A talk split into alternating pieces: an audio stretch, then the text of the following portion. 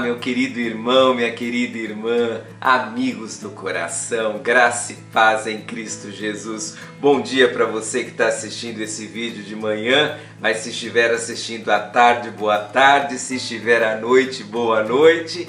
Deus abençoe você. Muito obrigado por você assistir os nossos devocionais da manhã. E eu queria te fazer dois pedidos. O primeiro é para você curtir esse vídeo e se ainda não é inscrito no meu canal, se inscrever. E o segundo é que você compartilhe essa mensagem com outras pessoas. Há muita gente precisando ouvir os nossos devocionais, pois eles são a palavra de Deus nesse formato de conversa e de compartilhamento de ideias que vêm da palavra de Deus. Bem, temos conversado sobre não temas e hoje eu quero dizer a você: não temas as mudanças radicais que estão à sua frente. Bom, eu acho que todos nós aprendemos a lidar com mudanças radicais. E quem nos ajudou muito foi a pandemia. Porque de uma hora para outra a nossa vida mudou e nós nem tivemos tempo para pensar muito. Ninguém se esquecerá de março de 2020, quando tivemos que entrar em isolamento social sem estarmos preparados para isso. Mudanças radicais sempre acontecem.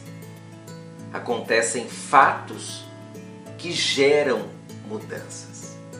Fatos que geram novos comportamentos, fatos que nos fazem encarar novos desafios, fatos que nos tiram de nossa zona de conforto. E a história narrada no primeiro capítulo de Josué mostra talvez um dos momentos em que o povo de Israel passaria por uma mudança muito forte eles estariam se transformando em guerreiros para conquistar a terra prometida. Deixe-me ler para você alguns versos, um trecho um pouquinho maior do que é costumeiro lermos nas nossas devocionais. Versos 12 a 15. Acompanhe comigo.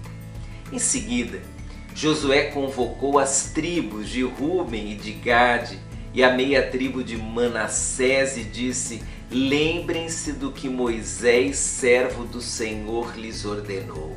O Senhor, seu Deus, lhes concede um lugar de descanso e lhes dá essa terra. Suas esposas, seus filhos e seus animais ficarão na terra que Moisés designou para vocês a leste do Jordão. Mas os seus guerreiros valentes, completamente armados, atravessarão o Jordão à frente das outras tribos e os ajudarão. Permaneçam com seus irmãos até que o Senhor lhes conceda descanso, como concedeu a vocês, e até que eles também tornem tomem posse da terra que o Senhor seu Deus lhes dá.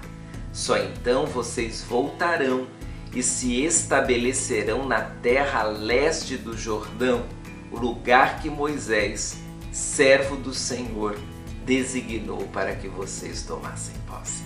Bom, Josué está lembrando de promessas feitas.